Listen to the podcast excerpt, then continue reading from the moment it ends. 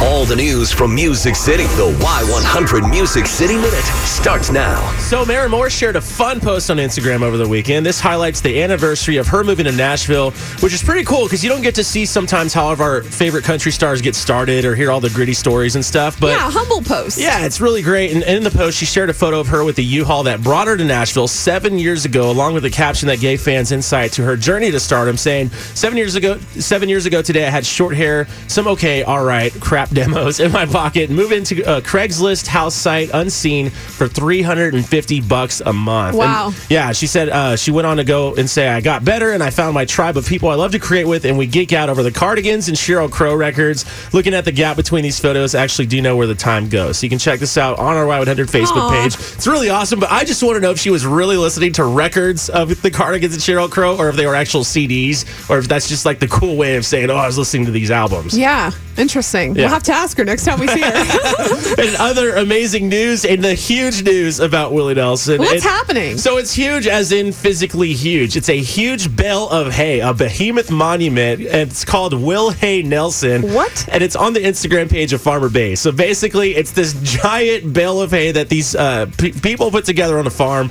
that looks exactly like Willie Nelson. It's on our Facebook page. Check it out. It's amazing, but it's Will Hay Nelson, and this thing looks it looks huge, like a good 25, 30 feet tall. Like it's- Holy cow! it's massive. So check this out on our Facebook page. It's awesome. Hopefully, uh, like you said earlier, Beth, he doesn't uh, light anything up near it because it can go up in flames. yeah, so we don't I want was that. just concerned. Oh my god, it's huge! It's gigantic, like tall, right? like a house. yeah, it's insane. It looks like Willie too. I loved how they did the, Wow. the little uh, the braid the braids that he has on the side. Like Yeah. they look like spot on. Is that made out of hay too? I think everything This is about it- incredible. Yeah, you I- have to go see this on our Facebook page. go check it out. Unbelievable. And so, with the wildfires in Australia right now resulting in devastating, devastating loss, Keith Urban and wife Nicole Kidman they're stepping up and they're feeling the effects personally too. I mean, they're both uh, from Australia. Yeah. they have a home there, and so, so they- sad. yeah, it really is. And all the photos on Facebook and video, especially of the animals and stuff, it's just super heart wrenching. And so they decided to do something big about it with a massive donation of half a million dollars to the rural fire services who are doing all and giving so much right now. Wow. Um, so they posted this on their Instagram page, including with links of how you can help, which I thought was really amazing. So there's several things on there